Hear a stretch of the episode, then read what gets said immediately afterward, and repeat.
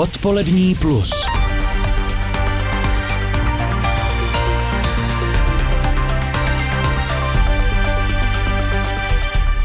Stovky lidí vyrazili v noci protestovat k budově amerického nejvyššího soudu ve Washingtonu. Reagovali tak na zprávu, že nejvyšší justiční instance Spojených států už rozhodla o zrušení na federální úrovni zaručeného práva na potrat. Vyplývá to z prvního návrhu odůvodnění tohoto verdiktu. Dokument získal a zveřejnil magazín Politico. Rozsudek měl původně vejít ve známost až přibližně za dva měsíce. K uniklé informaci už se vyjádřil také prezident Joe Biden. My jsme teď ve spojení s naším americkým zpravodajem Janem Kalibou. Dobrý den. Dobrý den. Můžeme vysvětlit, co přesně tahle zpráva znamená? Předně asi potřeba říct, že má potenciál rozbouřit společnost, ve které to pod povrchem stále víc bubla a nejde zdaleka jen o potraty, ale pokud zůstaneme u nich, tak odpůrci potratů tohle považují za vítězství, na které čekali dlouhá desetiletí, ale většina společnosti s tím nesouhlasí, to potvrzují průzkumy podpory práva na potrat konzistentně také po dobu desítek let. Řada lidí to považuje za další ukrajování z občanských práv, ke kterým se Amerika zhruba před půl století stoletím dopracovala a je také krajně neobvyklé, aby od nejvyššího soudu takováto informace unikla. I to o něčem může svědčit. O co tedy přesně jde o potratový zákon státu Mississippi, který pokud u nově výrazně konzervativního nejvyššího soudu projde, tak to zruší precedens zavedený před skoro 50 lety, kterým je právo na potrat ve Spojených státech federálně chráněno takto by o tom rozhodovaly jednotlivé státy a přibližně polovina Ameriky už je eh, připravená právo na umělý potrat okamžitě zrušit nebo výrazně omezit, eh, a nebo už vlastně takové zákony v těch státech přijali.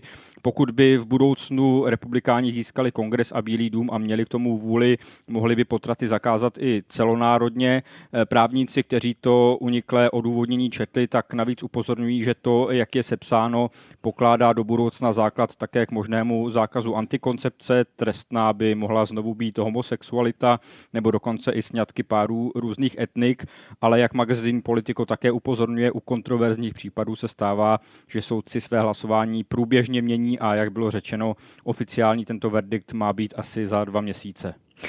Jaké je možné pozorovat reakce ve Spojených státech na tuhle událost? Jedna velmi čerstvá reakce přímo od nejvyššího soudu, ten před chvílí potvrdil autenticitu toho uniklého dokumentu a zahájil vyšetřování, jak k tomu došlo, tedy k tomu úniku samozřejmě. Jinak už jsme zmiňovali ty okamžité demonstrace, ty dnes mají pokračovat v pět hodin odpoledne východního času, tedy před vaší půlnocí se budou lidé na různých místech Ameriky scházet u soudních či vládních budov a ve Washingtonu v podstatě ten protest pokračuje kontinuálně. Slavit tam také přicházejí naopak zastánci zrušení práva na umělý potrat. Reagují reagují samozřejmě i politici. Demokrati v kongresu vydali prohlášení, že pokud je informace pravdivá, tak konzervativní soudce podle, soudci podle nich roztrhali ústavu, lhali při svém schvalovacím procesu a vydali ohavné rozhodnutí jedno z nejničivějších v moderních historií, uvádějí demokrati. Šéf jejich většiny v Senátu Schumer před chvílí oznámil, že Senát bude hlasovat o zákonu, který už prošel sněmovnou a který by ochranu potratů specificky chránil. Nepočítá podle toho vyjádření, že by zákon získal potřebných 60 hlasů ze 100, ale každý senátor by podle něj musel ukázat, na které straně stojí. Přední republikáni pro změnu kritizovali ten únik informace jako takový, obvinili demokraty z podkopávání nejvyššího soudu a někteří to rozhodnutí slaví a vítají, včetně třeba kandidátů pro podzimní volby. Třeba jeden z hlavních republikánských favoritů pro volby guvernéra státu Pensylvánie dal najevo, že pokud bude zvolen, bude usilovat o zákaz potratů i v takovémto státě, který nepatří mezi ty silně republikánské konzervativní. Naopak třeba republikánská senátorka Kolincová uvedla, že jí v otázce eh, potratu obelhali dva Donaldem Trumpem navržení soudci, pro které hlasovala a kteří teď zrušení práva na interrupci podporují. No a prohlášení vydal před chvílí i prezident Joe Biden. Ten připomněl, že Bílý dům u nejvyššího soudu v tomto případě argumentoval proti zákazu potratu a že pokud vejde v platnost, pak bude ochrana práva na potrat na zákonodárcích a tím i na podzim na voličích. Může to ovlivnit podzimní volby do kongresu a guvernérských křesel v Americe? Má to určitě mobilizační potenciál, jak jsme také okamžitě viděli a v situaci, kdy republikáni jsou z různých důvodů považovaní za favority těch podzimních voleb, to může dát volbám jinou dynamiku a hlavní téma. Téma je to samozřejmě silné, přímo se týká desítek milionů lidí a zrušení ochrany práva na potrat nejvyšším soudem je v Americe nepopulární. Podle posledního průzkumu na toto téma z ledna pro CNN bylo proti skoro 7 z 10 Američanů, včetně 44% dotazovaných republikánů. To je poměr u mnoha témat rozdělujících Ameriku a americkou společnost nevýdaný.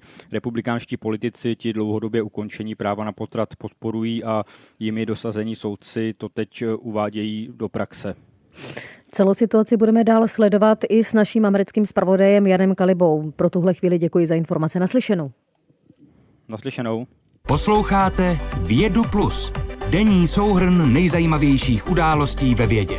Každý všední den po půl šesté odpoledne na Plusu. Teď už se tedy dostáváme k vědeckým tématům, která tradičně na plusu v této půlhodince dominují. Snad každý člověk někdy zažil radost ze zpěvu nebo z poslechu hudby. Víc než dvě desítky vědeckých studií provedených v různých částech světa, včetně Austrálie, Británie nebo Spojených států, potvrdili, že hudba zlepšuje kvalitu života a v terapii může významně podpořit duševní zdraví člověka. Jak přesně k tomu dochází, o to se zajímala kolegyně Martina Ráže z naší vědecké redakce. Hudba má jedinečnou schopnost vyjadřovat pocity a vnitřní rozpoložení člověka, řekl kdysi věhlasný britský neurolog Oliver Sacks. V medicínském časopise Journal of the American Medical Association Network Open teď vyšel článek o tom, že zhruba 30 studií provedených v nejrůznějších zemích světa ukázalo, že hudba může v klinické praxi významně podpořit duševní zdraví. Ta studie je určitě důležitá hlavně proto, abychom věděli, že už jsou nějaké objektivní data, že hudba je velmi léčivá a pomáhá. Podle muzikoterapeutky Markéty Gerlichové i další výzkumy, hlavně v oblasti neurověd, dokládají, že pokud se člověk jakkoliv věnuje hudbě, zmírňují se jeho strachy, úzkosti, zlepšuje se paměť a soustředění a aktivizuje se svalový systém. Tady na klinice přímo máme pacienty po poškození mozku, takže trénujeme rehabilitaci řeči, pohybu a kognitivních funkcí. Aby u nás mohli muzikoterapeuti ve zdravotnictví působit, musí mít ještě další zdravotnické vzdělání. Markéta Gerlichová je kromě supervizorky také speciální pedagožka a jako fyzioterapeutka pracuje na klinice rehabilitačního lékařství první lékařské fakulty Univerzity Karlovy a Všeobecné fakultní nemocnice v Praze. Vypoužíváme všechno, hru na hudební nástroje, rozcvičení postižené ruky, hodně používáme zpěv nebo práci s hlasem a dechem, používáme poslouchání hudby podle toho, jestli ten pacient má problém s pamětí nebo pozorností, nebo má nějaký typ komunikačního problému. Takže pracujeme rytmem a tempo podle toho, jak ten pacient na tom je a opravdu jsou velké výsledky. Lidé se ale na muzikoterapeuty obracejí i kvůli rozvoji osobnosti, vývojovým problémům u dětí nebo rodinným a partnerským problémům. Partnerské terapie, kdy ten člověk na verbální úrovni má velikánský problém, ale když se začnou ty problémy problémy vyjadřovat přes hudební nástroj, přes tóny hlasu, tak najednou ty lidi najdou nějaké porozumění, které v té verbální složce neměli. Podle nové analýzy studií z celého světa byly účinky hudby podobné bez ohledu na to, jestli účastníci výzkumu zpívali, hráli nebo poslouchali hudbu. Markéta Gerlichová dovysvětluje, že jde o stejný efekt v měření kvality života. Ten člověk může v tom testu zatrhnout, že se mu zlepšila kvalita života stejným způsobem, ale vlastně je to jiný způsob. U toho zpěvu tam můžeme zapojit jiné struktury mozku než třeba při mluvení. Máme to Brokovo Verdekovo centrum, který u našich pacientů je často narušené, nemohou mluvit, ale mohou zpívat. Pokud trénujeme třeba konkrétně postiženou ruku, tak tam ta hra na nástroje je efektivnější v tomto cíli. Hudba nás ale může i zneklidňovat. Co bychom si měli pustit, pokud jsme ve stresu a chceme se sklidnit, na plusu před časem vysvětlil psycholog a muzikoterapeut Zdeněk Šimanovský. Já vám to řeknu trošičku možná pateticky podle svého srdce. To, co je mému srdci příznivé a blízké, tak mi v tu chvíli sedí. A když jsem naštvaný a potřebuji nějakou naštvanou hudbu, tak je to zrovna ta pravá, protože mě pomůže se spojit s tou emocí, kterou mám. Každý z nás určitě zažil radost ze zpěvu, z poslechu hudby nebo z hraní na hudební hudební nástroj. Podle Zdeňka Šimanovského by si rozhodně měli zpívat i lidé, kteří se domnívají, že nemají hudební sluch. To vůbec není o tom být virtuozem nebo zpívat perfektně. Například maminka, když zpívá malému svému děťátku, tak to dítě úplně kašle na to, jestli to je intonačně správně, protože to je mystérium. Dodal renomovaný muzikoterapeut a velký propagátor muzikoterapie Zdeněk Šimanovský, který nedávno bohužel zemřel. Muzikoterapie se dá v České republice studovat už také v magisterském programu. Před třemi lety jej otevřela katedra speciální pedagogiky Univerzity Palackého v Olomouci. Martina Hraš, Český rozhlas. To, jak hudba ovlivňuje aktivitu mozku, tep nebo napětí ve svalech, se dá dnes dobře změřit už i pomocí zobrazovacích technik. A terapie, která hudbu a hudební prvky využívá, má svou roli i v psychiatrii nebo ve speciální pedagogice. Proto jsme teď ve spojení s muzikoterapeutkou a psychoterapeutkou Zuzanou Ouředničkovou. Vítejte, dobrý den. Dobrý den. Eh, vy máte letitou praxi jako speciální pedagožka a muzikoterapeutka s lidmi s kombinovaným postižením, smyslovými vadami, autismem. Čeho všeho lze u nich eh, muzikoterapii dosáhnout? Tak eh, je toho hodně, dalo by se říct, že pokud jde o malé děti, tak tam muzikoterapii využíváme hodně k podpoře celkového vývoje. To znamená, jak například ke zlepšení komunikace, a to jak verbální, to znamená prostě zlepšení mluvení, tak komunikace neverbální. Mnoho z těchto dětí, vlastně třeba děti s autismem, nebo děti s těžším postižením, které nemohou mluvit, tak pomocí muzikoterapie se mohou naučit komunikovat různými zvuky, dotykem. Právě k tomu slouží různé jednoduché hudební nástroje, takže můžeme zlepšit komunikaci, můžeme vlastně zlepšit u těch dětí třeba vnímání e, sama sebe v rámci skupiny, hmm. protože e, když komunikujeme s druhým člověkem, pro nás jednoduše, když si povídáme, eh, tak získáváme také nějaký obraz o sobě, že tady na tom světě jsme, jak nás druzí vnímají. A děti například s autismem tohle mají stížené a pomocí muzikoterapie a komunikace například přes hudební nástroje Eh, to může být pro ně jednodušší. Teď si vzpomínám třeba z praxe na jednu holčičku, která byla velmi nekontaktní, ale měla moc ráda flétnu, jednoduchou flétnu a díky té flétně byla ochotná vlastně se dorozumívat eh, s pedagogy ve stacionáři, kam chodila, takže jsme eh, tímhle tím způsobem pracovali. A hmm. samozřejmě může se zlepšit i motorika, pohyb, vývoj v této oblasti. Dá se říct, že můžeme podpořit úplně všechno.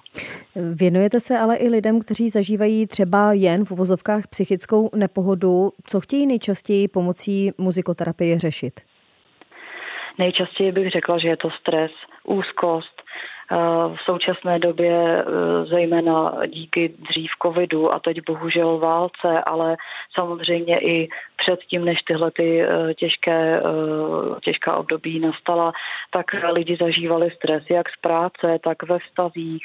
Prostě je taková doba a naše společnost je velmi zatížená stresem, takže řekla bych, nejčastější potíž je vlastně stres, který potom způsobuje další problémy konkrétní psychosomatické somatické, že mají lidi různé bolesti, že to není jenom o pocitech, ale je to vlastně i hlavně po, o reakcích těla že je člověk stuhlý, cítí napětí ve svalech, bolesti třeba v zádech, eh, bolest hlavy, eh, těžko se lidem dýchá, takže k tomu všemu může pomoct muzikoterapie vlastně tohleto zlepšit. Když pracujeme s techem a s hudbou, tak se uvolňuje naše tělo hmm. a potom tedy i emoce. Muzikoterapeut by měl mít v Česku ještě další odborné zdravotnické vzdělávání. Je tomu tak i v jiných evropských zemích? Je to velmi různé a Zatím v České republice je to tak, že profese muzikoterapeut není ještě plně ustavena v zákoně. My se snažíme inspirovat v rámci muzikoterapeutické asociace České republiky modely z Evropy a z Ameriky a je to velmi jako různé. Nedá se říct, že by ten model byl jednotný, ale vždycky součástí vlastně té průpravy musí být nějaká psychoterapeutická průprava, protože pracujeme s lidmi, takže musíme umět eh, vnímat vlastně vlastně lidi, mm, naše klienty a taky sami sebe v tom vztahu s nimi, takže důležitý je psychoterapeutický výcvik a supervize a potom ta průprava odborná, to znamená konkrétní techniky muzikoterapie, jak můžeme pracovat a těch je mnoho, takže je důležitá ta odborná muzikoterapeutická, uh, muzikoterapeutické vzdělání a to psychoterapeutické vzdělání. Říká muziko a psychoterapeutka Zuzana Úředníčková. Děkuji vám, naslyšenou. Naschledanou. 17 hodin 49 minut přesuneme se do Indie a Pákistánu, kde miliony obyvatel ohrožuje bezprecedentní vlna veder. Na mnoha místech padají teplotní rekordy. Podle vědců jde o následek klimatické změny. Varují, že počasí bude v příštích letech ještě extrémnější. Už teď je přitom vedro pro mnohé na hranici únosnosti. Více si řekneme s Kateřinou Šmídovou ze zahraniční redakce. Dobrý podvečer. Hezký podvečer. Tak jak je to s těmi extrémně vysokými teplotami? Co přesně věci říkají? Podle indické klimatoložky Chandni Singhové, jedné z hlavních odborníků pracujících v rámci mezivládního panelu pro klimatickou změnu, je současná vlna veder v oblasti dosud nevýdaná. Začala mnohem dříve než obvykle. Normálně horka přicházejí v květnu, letos přišla už v březnu. A trvá taky déle a navíc ještě přináší rekordní teploty. Singhová to řekla v rozhovoru pro CNN. Podle indických meteorologů byly průměrné teploty na severozápadě a v centrální části Indie minulý měsíc zhruba 37 až 30 8 stupňů Celsia. To je dosud nejvíc za stejné období od počátku měření, tedy za posledních 122 let. A Pakistán na tom není lépe. Minulý pátek tam meteorologové v jihovýchodní provincii Sindh naměřili 47 stupňů Celsia. Byla to prý vůbec nejvyšší teplota naměřená v ten den na severní polokouli. Extrémní vedro podle vědců v obou těchto zemích ohrožuje přes miliardu lidí. Můžeme být konkrétnější v tom, co se lidem v Indii a Pakistánu přesně děje? V některých indických státech, třeba v západním Bengálsku, museli například zavřít školy. Mnoho dětí, které do škol dojíždí, totiž mělo kvůli vedru potíže, krvácení z nosu. A problémy mají taky lidé, kteří pracují venku, takže zemědělci, stavební dělníci a obecně ti, kteří dělají manuální práci a nemají se kde ochladit.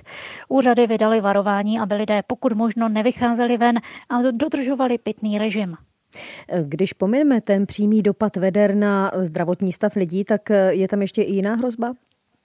Trpí samozřejmě taky příroda, no a tím pádem i zemědělství. Severoindický stát Punjab je hlavním indickým producentem obilí. Vedro tam ale úrodu decimuje. Tamní regionální šéf rezortu zemědělství Gurvinder Singh pro CNN řekl, že kvůli dubnovému zvýšení průměrných teplot až o 7 stupňů Celsia přišel stát na každém hektaru pole o zhruba půl tuny obilí. No a pak je tu taky mnohem vyšší spotřeba elektřiny. Ta už v elektrárnách v některých částech Indie způsobila nedostatek uhlí. Miliony lidí jsou proto mnoho hodin denně bez proudu. Železnice taky musela v květnu zrušit víc než 600 osobních vlaků, aby uvolnili tratě právě pro vlaky nákladní a mělo se uhlí do elektráren jak dopravit. A za to všechno tedy může eh, klimatická změna? Je to už neodvratitelný trend? Tak oteplování přímo souvisí s emisemi oxidu uhličitého. Naděje tu tím pádem ještě je, pokud se ty emise omezí, Zmírní se i dopad těchto z těch škod. Věci už ale delší dobu opakují, že extrémní počasí bude sílit. Indie má být, co se změn klimatu týče, mezi nejvíce postiženými zeměmi. Podle vědců budou teploty stále vyšší. Vlny veder budou častější, budou začínat mnohem dřív a potáhnou se několik měsíců. Podle klimatoložky Singové jsou už přitom současná vedra na hranici toho, co člověk dokáže přežít. Lidský organismus je sice přizpůsobivý, ale má své meze. V Indii v posledních letech vlády federální i regionální zavedly různá opatření, která mají dopad takovýchto vln veder zmírnit, třeba systém pro uzavírání škol nebo veřejné zdravotní poradce. Zatím ale Indie nemá žádný skutečný akční plán pro vlny veder. To znamená, horko se zastavit nedá, je ale třeba, aby se vlády na budoucí vedra skutečně připravily. Tolik informace od Kateřiny Šmídové ze zahraniční redakce. Díky, naslyšenou. Naslyšenou. A horko nám tedy obrazně řečeno bude i dál. Ve vysílání teď vítám biometeorologa a vedoucího regionálního předpovědního pracoviště Českého hydrometeorologického ústavu v Ústí nad Labem Martina Nováka. Dobrý den. Dobrý den. Jak vůbec takováhle vlna veder vzniká? Tak v případě toho indického subkontinentu Je to vlastně o přílivu horkého vzduchu z Indického oceánu právě přes indický subkontinent, kde se ještě ten vzduch prohřeje a pak postupuje na severozápad Indie a do Pákistánu, což je ale v tuto roční, obdu, v tuto roční dobu poměrně častá cirkulace.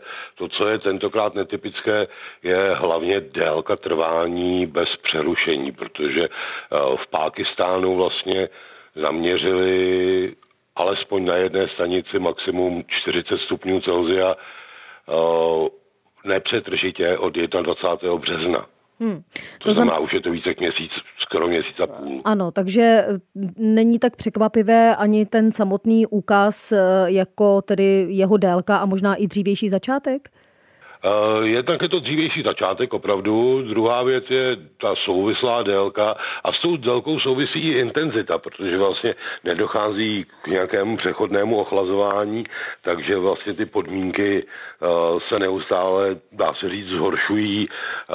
Tak, jak říkala vaše zpravodajka o tom pakistánském rekordu 47 stupňů Celsia, tak to platilo ještě jako do dubna, ale 1. května už naměřili v Pakistánu 49,5 stupně Celsia maximum. To znamená, hmm. že vlastně ta vlna veder ne, že by stagnovala, ale dokonce má tendenci spíš zesilovat. Ta vyšší maxima se objevují i na více stanicích právě protože vlastně všude už je uh, pevnina rozpálená a tím, tím pádem ohřívá ten vzduch dál a dál. Hmm. My jsme mluvili právě i o tom uh, hranicích lidských možností přežití takhle vysokých teplot. Jaký vliv tedy na lidský organismus má horko? Tak pokud by člověk nepřijal vůbec žádná opatření, tak takováto vedra opravdu devastující, protože vlastně ten termoregulační systém eh, by naprosto nezvládal, zvlášť pokud by se jednalo o člověka, který eh, není místní, není zvyklý, pokud by tam byl středoevropan, tak by teď měl hodně velké zdravotní problémy, protože ten termoregulační systém by spotřebovával prakticky všechnu energii, kterou ten organismus má, to znamená, že nezbývalo, nezbývalo by dost energie na nějaké jiné uh, životní funkce a pro, dá se říct lidově, provalily by se uh, všechny možné latentní zdravotní hmm. problémy, které by člověk měl a staly by se z nich akutní. Ale samozřejmě jde proti tomu nějakým způsobem bojovat. Uh, ona konec konců i vaše kolegyně o tom mluvila, Samozřejmě znamená to držet se ve stínu, pokud možno ne, vůbec nechodit do takového prostředí, rozhodně ne na plné slunce, pitný režim, pitný režim, pitný režim, ale co, co mohou dělat v podstatě i představitelé měst, obcí, států, protože je samozřejmě možné v místech, která jsou ohrožena při té změně klimatu stále častějším výskytem výrazných vln veder přijímat nějaká opatření, jako zvyšovat uh, plochy zeleně, i když zrovna v té oblasti hmm. severozápadu Indie a Pákistánu by to znamenalo velké náklady, protože by to znamenalo opravdu zalévat a udržovat jako mm, za cenu velkých nákladů, uh, ale aspoň třeba instalace takových těch schlazovacích rozstřikovačů studené vody, kudy by chodci procházeli, jo, těch droboučích kapiček, jako taková ta mlha, prostě ochla, eh, pomoc k ochlazování. To jsou všechno věci, které by šlo dělat tak, aby se ty následky zmírňovaly. Nikoli, nikoli že by nebyly žádné při této intenzitě, ale mohly by se aspoň zmírňovat. Říká biometeorolog Martin Novák. I vám děkuji za rozhovor. Naslyšenou. Naslyšenou. 17 hodin 57 minut máme před sebou poslední příspěvek dnešního odpoledního plusu. Přesně před 20 lety se v Česku začalo měnit surfování na internetu. 3. května roku 2002 začala fungovat česká verze internetové encyklopedie s názvem Wikipedie. Od té doby se počet článků v češtině mnohonásobně rozrostl a dnes jich je víc než půl milionu. Často obsahují fotky, obrázky a někdy také videa a zvukové ukázky. Tuhle zvukovou ukázku si můžete na Wikipedii přehrát při čtení článku o modemu. Konkrétně jde o záznam vytáčeného připojení k internetu přes telefon. Mnozí se tak na síť dostávali ještě v květnu 2002, kdy česká verze, teď populární encyklopedie, vznikla. Wikipedie se určitě proměnila v zásadně v tom, že v roce 2002 o ní nikdo neslyšel, zatímco dneska ji denně používá velká část obyvatel v tom roce 2002 se všichni zabývali napsáním článků o těch základních tématech, jako je třeba voda, Praha. Říká k začátkům jeden ze správců české Wikipedie Martin Urbanec. Unikátností internetové encyklopedie je to, že do ní články píší sami uživatelé. Těch aktivních, za které považujeme lidi, kteří mají alespoň jednu editaci do měsíce, je zhruba tisícovka na české Wikipedii. Nevýhodou může být někdy právě otevřenost Wikipedie. Pokud jsou o nějakém článku pochybnosti, vše řeší správci. Například někdo založí článek s textem ASDF. Ten se může smazat okamžitě. Pokud bychom se bavili o článku, který například podle názoru některých z wikipedistů nesplňuje pravidla encyklopedické významnosti, tak poté musím zahájit takzvanou diskuzi o smazání, vysvětlit, proč si myslím, že ten článek nesplňuje pravidla. Diskuze o smazání eh, je zakládána výjimečně. Nejvyhledávanější témata většinou kopírují aktuální dění, ale patří mezi ně třeba i heslo Česko. To je velmi obsáhlé a na stránce nechybí i tato hudební ukázka Vltavy od Bedřicha Smetany. Mezi aktivními wikipedisty jsou studenti i pracující v různých oborech, včetně vyučujících na vysokých školách. Například Jitka Erbanová působí na Jihočeské univerzitě a na Wikipedii tvoří články 14 roků. Určitě je to koníček, všichni vlastně autoři jsou eh, dobrovolníci, nikdo za to nedostává nic zaplaceno a děláme to všichni po pracovní době ve své volném čase. Hesel v češtině je na Wikipedii zhruba 503 tisíc. Neustále jsou doplňována a přibývají další. Ondřej Vaňura, Český rozhlas.